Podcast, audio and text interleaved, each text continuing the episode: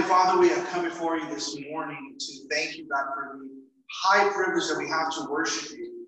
Lord, I pray that you help our unbelieving hearts at times, help our, our, our stagnant hearts, our stale minds, Lord. And I pray that you refresh us, Lord, uh, with your Holy Spirit, that we can worship you, we can praise you, Lord, knowing that you are our friend, as we sing, that you are the rock of ages, Lord, that all our hearts should desire is you, Lord. I pray that day by day, Lord, that our worship uh, will be more genuine, uh, that will be more real in our lives um, as we come to know you. As we dive into the scriptures, God, I pray for the Holy Spirit to teach us, to remind us, to bring the anointing from above into our lives, that we will be men and women of the gospel uh, who, who live and breathe the gospel of Jesus Christ. Uh, we thank you for the privilege. We pray for our nation. And we put this in Jesus' name. Amen. You may be seated. So, um, you know, a prayer for us this morning um, that I was thinking about is, you know, Lord, touch our ears that we may hear. Um, that's a prayer that the Lord will touch our ears that we can hear what the Spirit wants for us to hear. Um, we're, we're finishing off, like I said, uh, Philippians chapter 2. And um, in this section, we, it's called Partners in the Gospel. And the reason is because last week we saw the example of Timothy.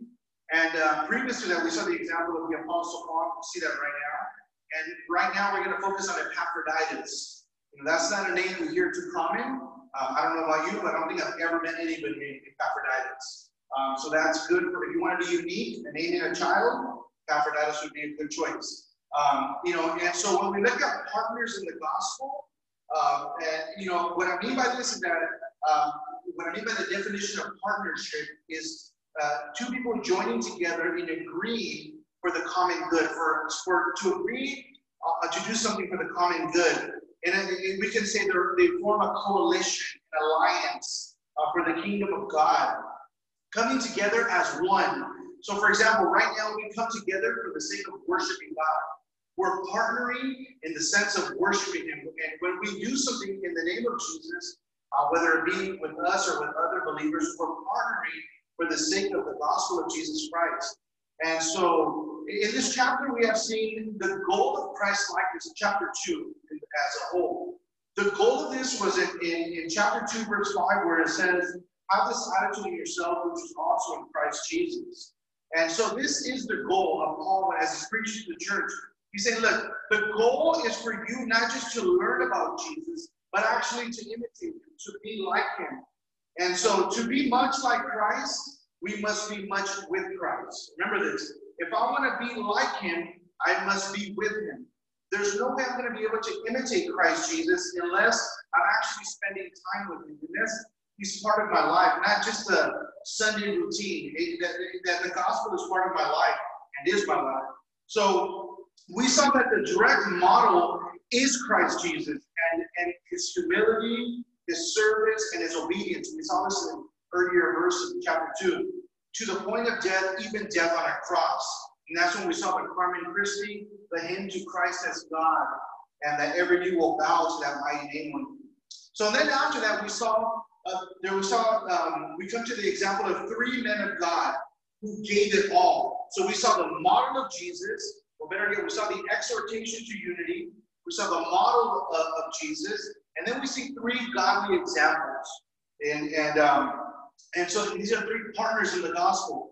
So we see the Apostle Paul in verses 17 to 18, when we spoke about Paul being a drink offering uh, upon the sacrifice and service of your faith. And Paul rejoices this. He said, Look, at the end of the day, my life is only the drink offering upon the sacrifice, which comes upon the void and sacrifice, in this in the in the the, the drink offering, then just evaporates. So he goes, That's my life. He goes, he goes, I live for this. And he goes, and I rejoice about it. And then we saw the example of Timothy last week in verses 19 to 23. And basically, we saw a pastoral devotion. We saw um, uh, we saw a kindred spirit, Paul says, a genuinely concern for the church. And you know, we saw that Timothy's intentions uh, and his interests were Christ-centered. I mean, he said there was nobody else. Everybody else is, is you know, is more focused, uh, you know, upon upon serving themselves and serving other things in the world. And um, he said, by sending Timothy, you know, he's genuinely, he'll be genuinely concerned for the church. And he's proven himself, again, partnering the gospel. And uh, this morning, I want to see Epaphroditus. And that's going to be chapter, I'm sorry, verses 25 to 30 in chapter 2. And Epaphroditus, in a sense, is, is the, the unsung hero. This is not somebody you really, you really hear about in Scripture. And he's unknown to most, but he was favored by God highly. And uh, he, his name is easily forgotten. You want to forget about him this place. And he, he's not of noble birth, there was nothing, he didn't, he didn't author anything, he didn't do anything spectacular. Um, he was just a servant of our, of our mighty God. And, um, and uh, so he had, like I said, no major accomplishments in the eyes of man. But again, he was a servant of the Lord. And so, just for clarification, uh, in case for those of you who are wondering, there's an there's Epaphras uh, uh, and there's Epaphroditus. And so, for those of you when you read Scripture, there are two different people. And so, Epaphras uh, was a was from Colossae, uh, Colossae, and so he was he was laboring alongside Paul in the church of Colossae with the Colossians. And uh, he was also a fellow prisoner, fellow a minister, a church planter, and a man unknown again to many, but not by God. He was, he was known by God. And then we have Epaphroditus. Epaphroditus was a minister and a servant in Philippi. So two different churches, different people, but they sound similar. And so, and Epaphroditus was sent by his congregation uh, to carry a gift collected by the church for the Apostle Paul, who was in prison. And so both were choice men. I mean, these were servants and uh, worthy of imitating um, in the gospel of Jesus Christ. And so Epaphroditus, you know, uh, was much like the Apostle Paul in the sense he was a brother, uh, he was a companion in the labor, and he was a fellow soldier. And uh, that's what I'm going to be focusing on today. And so this man was in the game. Put it this way: Epaphroditus was not a spectator criticizing those in the game. Epaphroditus was in the game. He was active in the gospel. You know, uh, again, this is another person behind the scenes that is not looking for a platform, not looking to make a name for himself. And I always emphasize that because you're going to see there's a pattern in, in Scripture of men and women of God. There's a there's a certain um, a mark to them, a mark of beauty, a mark of honor, and that's called humility. You, we, this is why we ought to look firstly to the examples of Scripture before we look at the examples that we have around us, because we are falling. They were falling creatures too. The difference is that they've already finished the course. We have not finished the course. So we ought to first look to Christ, look to the examples of Scripture, and then look for the models out here that are worthy of imitating in the gospel of Jesus. You know, somebody said, humble we must be if to heaven we go. High is its roof of light, but yet its gate is low. So you're not going to get into heaven being lofty minded, being high minded, because the gate is low. Some people are going to be too proud to be in, to get into heaven. They're going to have their head too big to get into heaven. So we've got to be really careful that humility is a mark of Christ and the mark of his followers. And so we see this in, in Christ and in every uh, and this is throughout Scripture that humility was present in their lives. Um, and when there was moments of pride, God will humble them, and and and for the sake of, of their well-being, and for you know for uh, even for us, you know, at times when we become prideful, God will do something in our lives to humble us, uh, to make us realize, you know what, you're really not all that, and you're really not that important as you think you are. It's me, and so, and because that is how he disciplines us. And he and because he loves us. You know, we ought not to think higher than ourselves. And we ought not to think less than ourselves. You know, remember, false humility is just as bad as pride. So trying to make yourself less than what God has made you is just as bad as thinking you're more than what God made you. So we need to, um, you know, like somebody once said that humility is to have a just idea of yourself. You know, just don't think more, don't think less. You have a just idea, have a sound mind, sound judgment of who you really are. And, uh, you know, we too are partners in the gospel. We, we too are brothers in the gospel. Uh, you know, we're brethren, we're fellow workers, and we're fellow soldiers. And Christianity is about this. This is what it's about. It's about our brotherhood. It's about laboring together for the same cause. It's about fighting the good fight together. You know, and as we look at the qualities of, of Epaphroditus, you know, I want to I want to pull these qualities out and then apply them and and and and, and read these uh, together. You know, and we can say that uh, you know these qualities can serve as a guide to what a Christian life ought to look like. And you know, we saw that uh, Epaphroditus. Paul says he goes, "He's my brother, my fellow worker, my fellow soldier." He was your messenger and a minister to my need. Again, this is this I don't this is a a, um, a jewel in God's hand. Put it this way: this man, like I said, he's he's a nobody who God made to. I mean, God was able to use it in a mighty way because he wasn't seeking a name for himself. Um, so let me look at the first quality. I'm gonna look at the three. I'm gonna look at three. Uh, having a brother, a fellow worker, and a fellow soldier. I'm gonna pull those three out and extract them. So when we say brother, you know, this speaks of a close relationship, family affection, right? You know, relatives share something very close. Brothers and sisters are linked together. You know, when they are when one hurts, typically it affects those who are close by. And and Paul was telling the church of how close Epaphroditus was to him. He was saying, "He's my brother." You know, we are we have the same connecting uh, spirit. Uh, you know, he, this was a spiritual bond, and uh, they could, they were connected uh, like family will be, like the siblings are. Uh, they both serve the same heavenly Father and were spirit filled and linked together. And so, um, you know, First John three fourteen says, "We know that we have passed out of death into life because we love the brethren. He who does not love abides in death. We know that we are born again because we have a new love for one another. It's not like before. Now we're linked together. We're connected. Remember, the blood of Christ brings us into a new community, you know, uh, a new family, new, new friends. It's the blood of Jesus Christ that begins to connect us all together in, in other believers. You know, in, in, in our pursuit of God, you know, we're going to notice how we're going to grow in, in our affection toward other believers. You'll, you'll see this immediately. Uh, as soon as you start, um, as soon as God starts transforming your mind, you begin to just simply love one another. It's the love of Christ. It's not the love of the world. It's the love of it, it, it's the love that's been poured in with it by the Holy Spirit. You know, in this partnership in the gospel is serious brotherhood. This was serious. If you notice Paul, when he speaks of, of his friends, of his brothers, he goes, he served me to the point of death, to the point of death, to the point of death. I mean, literally, they were tied together all the way to death. So if death came, they went together. It's not like one said, well, you know what, I was a friend until now. But you know what, now I'm not. No. Or, you know, these were real friends. It was real bonds. And um, and so First John 3.16, a few verses after tells us, we know love by this, that he laid down his life for us, and we ought to lay down our lives for the brethren. Again, Jesus, our brother, set the example. True love of the brethren is for me to lay down my life for you, and vice versa.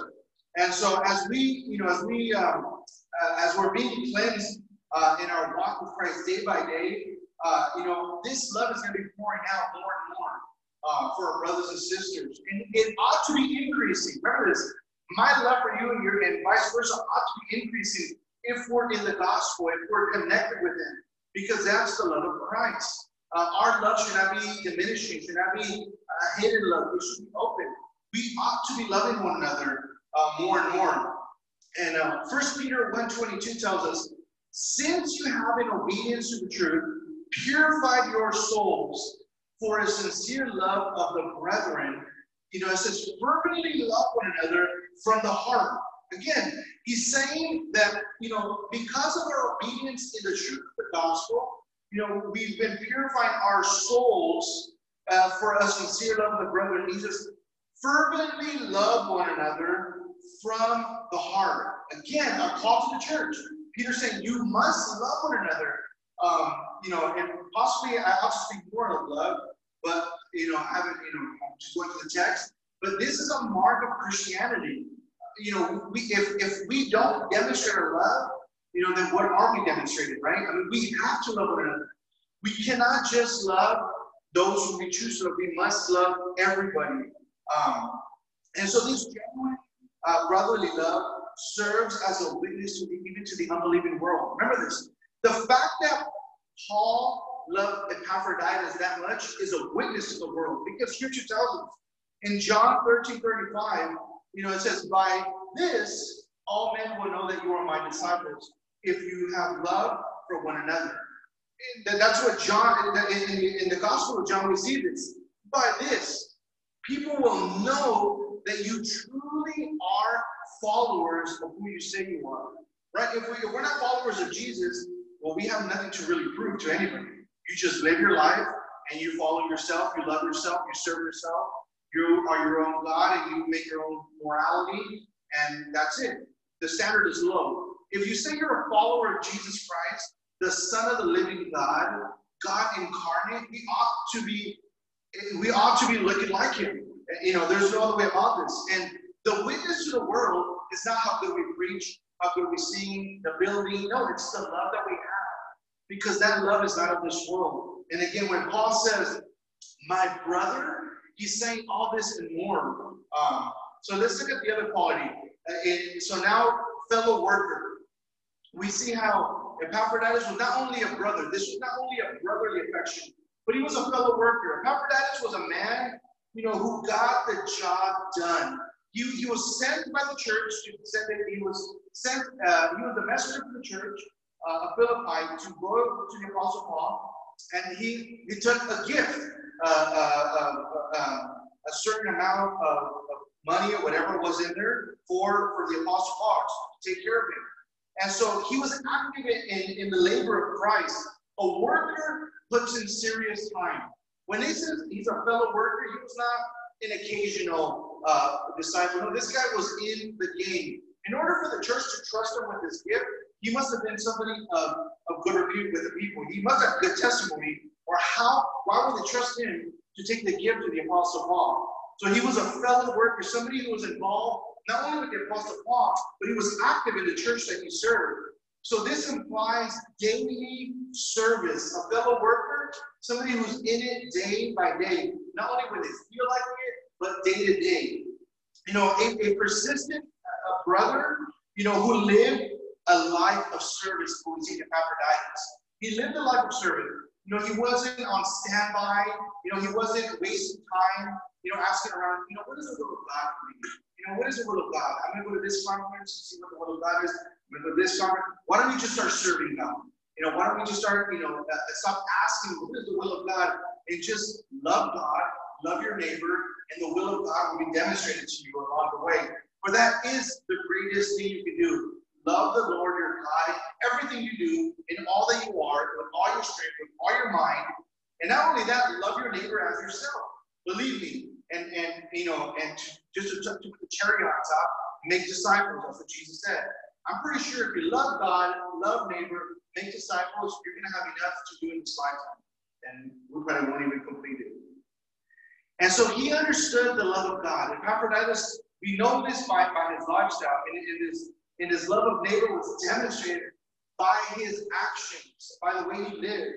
You know, Ephesians 2.10 tells us this. For we are his workmanship, created in Christ Jesus for good works, which God prepared beforehand so that we would walk in them. Again, we are saved by grace, you know, and we have to understand this through faith, but we are saved for the purpose of good works. We are saved to demonstrate that there is a living God, to demonstrate that Jesus is real, to show to the world that the light of men is here. And, um, and we do this by how we live our lives, not just by how we speak, although that is extremely important, not just by how we think, that is also important, but how we live our deeds. Um, and so fellow workers are involved, um, uh, you know, and so Epaphroditus was an example of this. And Paul had many fellow workers. If you look at Paul's letters, you'll use this word a lot, fellow workers, or these words a lot, fellow workers, fellow workers, fellow workers. And so people who were involved with him. Uh, and so people who were laboring in the kingdom of God alongside the Apostle Paul. And so the, the, the Christian man and woman ought to understand that we too are fellow workers in the truth. We are all fellow workers. Everything we do. If you measure what you do by, by the applause of people, well, you're really never going to get much done. If you measure what you do by the approval of people, well, you're going to be disappointed a lot. If you measure what you do by anything else but serving God wholeheartedly, you know, then you won't be satisfied. Our status, you know, we should be satisfied at the fact that everything we do, we do it unto the glory of God. Everything. Everything we do. It is hard for us here, uh, again, you know, I, I always try, guys, to look to outside of the bubble of the United States. Look to countries where they don't have the, the, the, the, flexibility to gather any day of the week. Uh, the, the flexibility to come into a nice building, AC, comfortable, or be in your nice home with a nice computer in front of you. Uh, no, there's places in the world where people are literally suffering and they don't care about anything but worshiping God wholeheartedly. And that ought to inspire us that they live life in the middle of, of chaos. They, they're lights. In the middle of famine, they're lights. In the middle of war, they're lights. In the middle of everything, they're fellow workers. And they pray for us more than we even think of them, which is even more convicting. The fact that the church in China prays for the United States, and we rarely remember our brothers in China, is a convicting. Uh, uh, it just is because they're, they're. Why is that? Because they're constantly active in the Lord's work because they're not living for themselves. Um, and uh, you know, First Corinthians three nine. Let me share this section. He says, First Corinthians three nine says, "For we are God's fellow workers.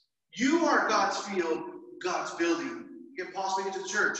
You know, we are God's fellow workers. We are God's field. We are God's building. In other words, He's going to get the job done through our life. You know, we are the hands and feet. We are the ones who are going to go to the person in need. We are the ones who are going to give a cup of water to those who are thirsty. We are the ones who are going to clothe those who need it. We are those who are going to visit those who are sick or in prison. It is us. You know, we are the ones who are responsible for the church. You know, we are God's fellow workers. We are His field. We are His building. We are we're the ones who's going to use. And if He doesn't, if we don't allow Him, He'll use somebody else. Uh, and that's what we've seen.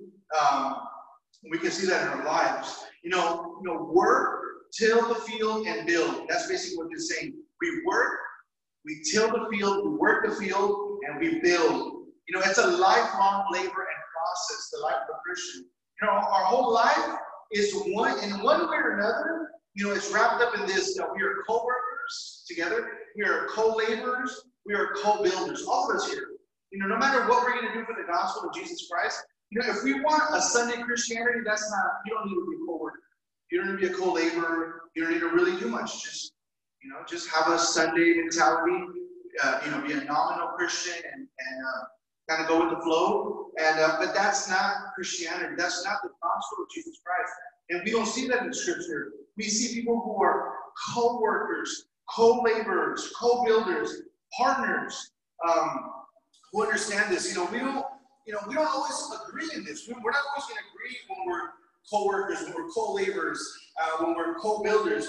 We don't always agree, but we do understand this: that the mission is, is much greater than our happiness and our comfort and our opinions. Remember this we're not always going to agree. The mission is always greater than the method. The mission is greater than my opinion. The mission is greater than my feelings. The mission is greater than making me happy. The mission is greater than finding my comfort. The mission is about Jesus Christ. And that is why we see that we are fellow workers. When we don't agree, you know, that's a good thing. I, I think that that's awesome. The fact that we think differently. God created us, each individual here, to think different, to reason, to contribute something to the work of the kingdom. If we all thought the same, if we all were the same, well, that wouldn't really work. We all be robots. Uh, and there will be no need for, for anything. We just, you know, just turn on a button and we all do it. This is what makes love so beautiful, that we choose that the fact that we can contribute something. So let's look at the other quality. So we saw a brother, a fellow worker, and then lastly, a fellow soldier. So qualities for enduring partnership. We saw brotherhood is important, co-laborers working together is important, And not only that, but we are soldiers in the gospel of Jesus Christ. When Paul says of Epaphroditus that he was, when he was a fellow soldier, this means that Epaphroditus was not some sort of weak little messenger. This man was in the fight. Not only was he a brother, but but Epaphroditus, you know, was helping him in, uh, uh, in the labor of the gospel. But he was a soldier for the gospel of Jesus Christ. You know, again, all these words matter. A brother means something. A fellow worker means something. And a, a fellow soldier means something else. You know, this means that he was in the trenches, that he was in the front lines, he was at war. In, in, in this Christian walk, you know, we're going to notice many times, you know, that we're going to be in the front lines, each and every one of us. There's going to be times we're going to be in the front lines, where we're going to feel like right now, I'm a brother in Christ. Right now, I'm a co-laborer. But sometimes we're going to have to fight in the sense of we're going to be in the front lines for justice, for righteousness, and for truth. It's the Christians who are on the front lines of this. For justice comes from Christ. It is God we look for. Righteousness is of God. Truth is God Himself. So when there's going to be times where you will experience more of a brotherhood. Uh, there's going to be times where you're going to be more, well, I'm a fellow co-laborer right now. But there will be times where we're going to have to be the front lines. And we're going to you know what, this is right and this is wrong. And you may be the only one standing. You may be the only one pointing it out. And that that's what it means to be a soldier. You know, having this mindset of a soldier is one that allows no time to slumber, you know, to be lazy, to waste time. You know, think of soldiers, you know, you, you just have to think of the military, you know, when they're at war. You know, we, you know, they're awake, they're vigilant, they're aware of their surroundings. You know, there is an enemy. They're aware of that. They know that they're not in the Middle East or wherever they're at just to hang out and buy souvenirs right? No, there, there's an enemy. There, there's a problem. They're, they're vigilant. Everything they do, they know that any moment they can, the people can strike, and they need to be aware. They need to be awake. And so the soldier is in constant training, right? The soldier becomes, uh, you know, literally uh, uh, becomes fully immersed in that world where they live because he knows or she knows that there is evil, and evil do not does not take days off. Evil will never take a day off. Just like our Lord Jesus Christ never stops working, just like our Heavenly Father's love is always available, the enemy is out here like a like an evil lion and looking to devour the weak, looking to devour. You remember this, that he is the prince of lies. He is the ruler of this world. And, and so that's why lies uh, flourish here, because it's the enemy. And so we have to, we have to be really cautious of this, that Yes, we are brothers in Christ. Yes, we are co-laborers, but we are also fellow soldiers. And so we, if we don't have this mentality, in our, we're gonna we're gonna easily succumb to the enemy's ways. Uh, so, you know, soldiers understand this motto. You know, no man left behind.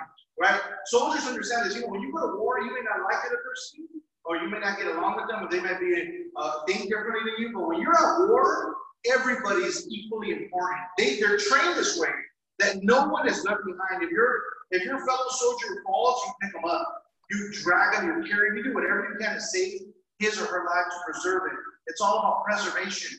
And they're not asking, well, what do you think of this? What's your worldview? Or what do you think of this? Or what, what you know, what do you think? No, they're trained to literally rescue them, to, to die for their brothers. And this is what this is what, as a Christian, we must have this mindset that we must be willing to lay down our lives for our brothers. Um, and so, you know, they know that, you know, that at any moment, war can just can just begin. And we know this that we live in a constant battle. Our, you know, the battle does belong to the Lord in the sense that He will have victory at the end. But right now, we are at war, and we need to be vigilant. We need to be awake, and unless we be led astray you know, unless the enemy just comes and, and, and deceives us. And so, um, you know, as Christians, you know, we are these fellow soldiers in the gospel, you know, under the banner of Christ. You know, we are soldiers. Our banner is not our name, not even our country, not even our ethnicity, nothing but our banner is Jesus Christ. And this is righteousness, truth, this is godliness, this is love, whatever attribute that God has is under that banner. And so we are we are these fellow soldiers. Follow me to the book of Exodus. Let me give an example of working together as fellow soldiers. Exodus chapter 17, Exodus 17, verses 8 to 8 through 16. We're going to look at Moses. We're going to look at Aaron and Hur. So, uh, Exodus chapter 17 and uh, verses 8 to 16. Let me give you an example of this so we can see this in, in, in living color. It says, Then uh, Amalek came and fought against Israel at Rephidim. So Moses said to Joshua, Choose men for us and go out, fight against Amalek tomorrow. I will station myself at the top of the hill with the staff of God in my hand. Joshua did as Moses told him and fought against Amalek. And so it came about when Moses held his hand up that Israel prevailed. And when he let his hand down, Amalek prevailed. But Moses' hands were heavy. Then they took a stone and put it under him, and he sat on it. And Aaron and Hur supported his hands, one on one side and one on the other. Thus his hands were steady until the sunset. So Joshua overwhelmed Amalek and his people with the edge of the sword. Then the Lord said to Moses, Write this in a book as a memorial and recite it to Joshua, that I will utterly blot out the memory of Amalek from under the sun. Moses built an altar and named it, The Lord is my banner. And he said, The Lord has sworn, and the Lord will have war against Amalek from generation to generations. What do we see? We see brothers working together. This, this was more than just brotherly love. They were at war. You know, it was it was time to support, to help one another.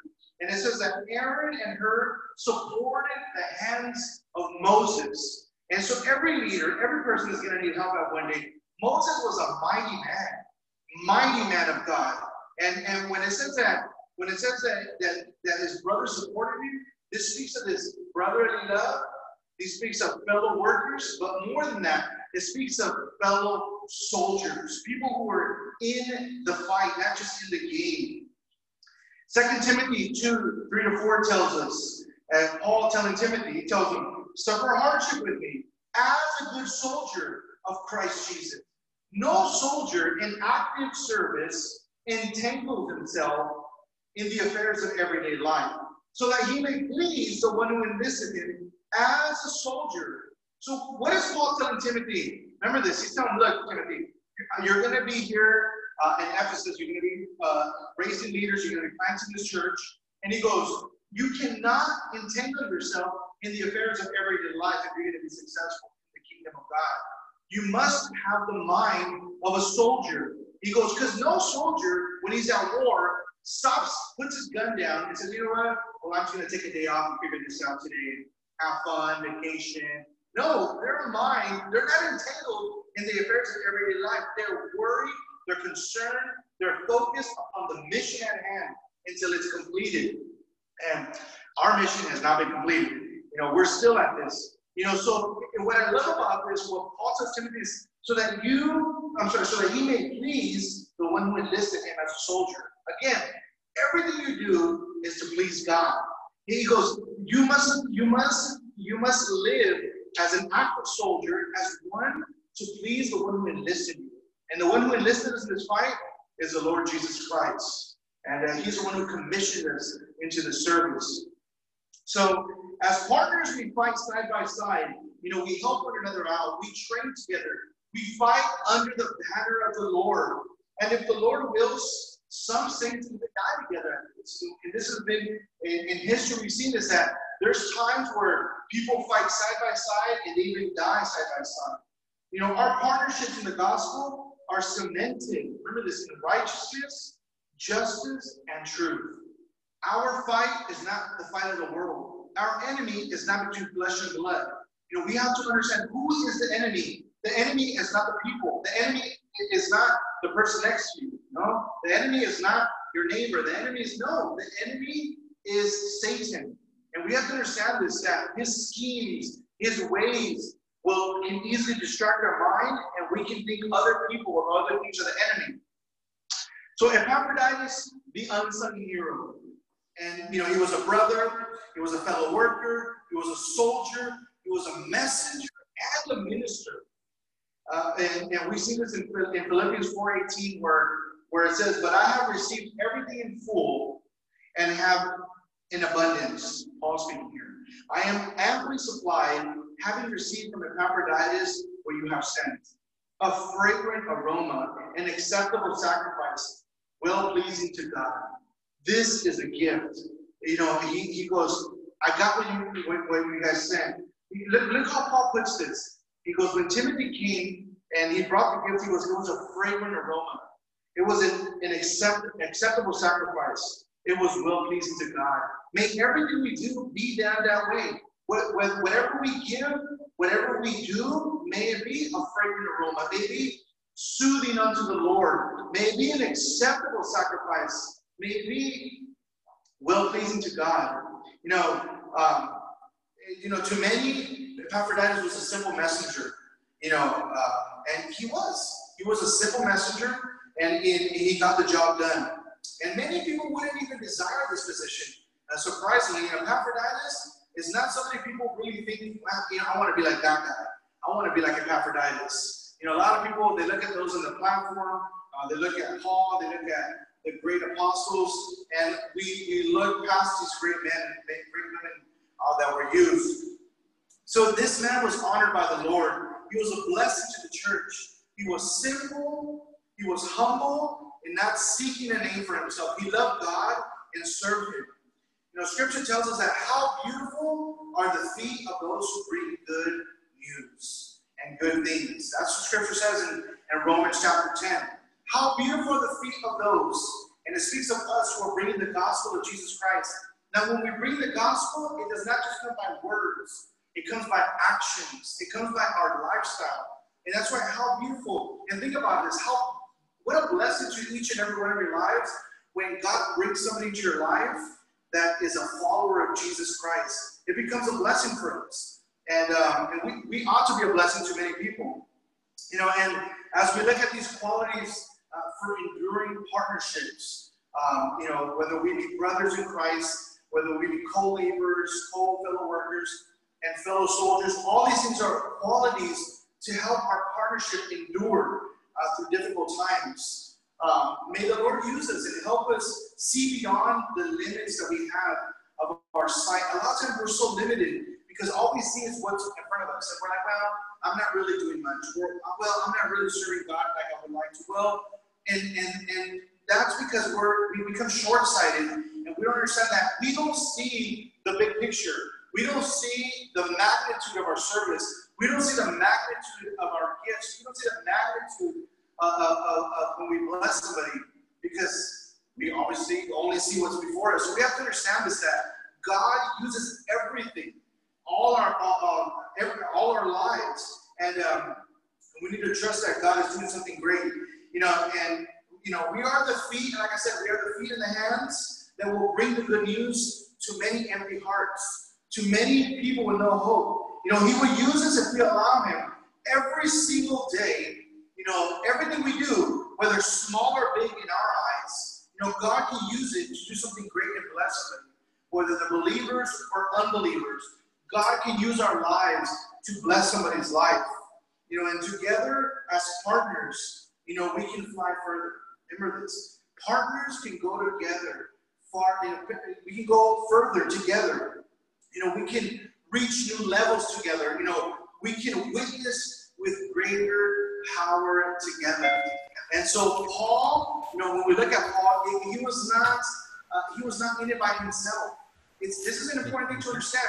The apostle Paul had men and women beside him that helped him. So when we look at the great apostle Paul, he had great people around him. And, and we too must understand this that our friendship with other people is, is, is similar. Our co uh, being co-workers with other people, co-laborers, is equal, and being fellow um, fellow soldiers is also equal. Just listen. So may God help us. You know, as we look at these examples, And I pray that, that, that we understand this. It's, it's extremely important when we look at scripture that we first understand that we first understand that this God wants us to know him. And the best way to know God is to spend time with God. And and there is no other there is no other way. You know, to be like I said, to be much like him, we must be much with him. And there's no other way.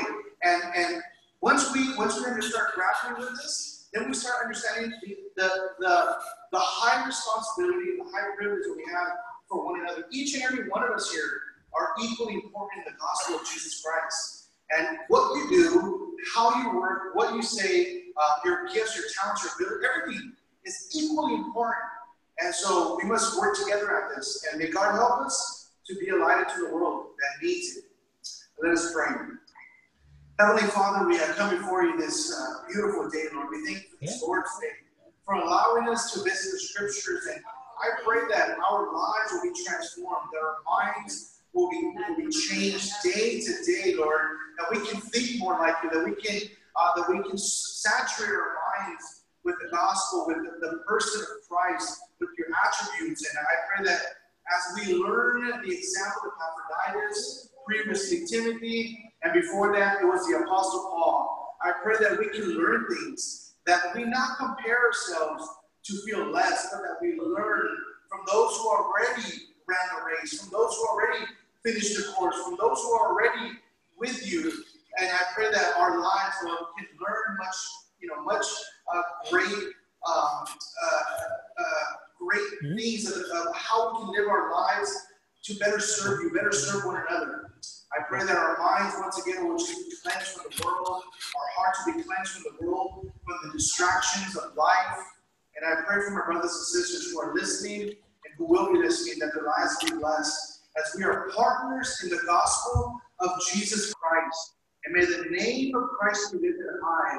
May we lift the banner of Christ before any banner of righteousness, truth, of love, holiness, and everything that we attribute to you. We thank you and pray this in Jesus' name. Amen. Amen.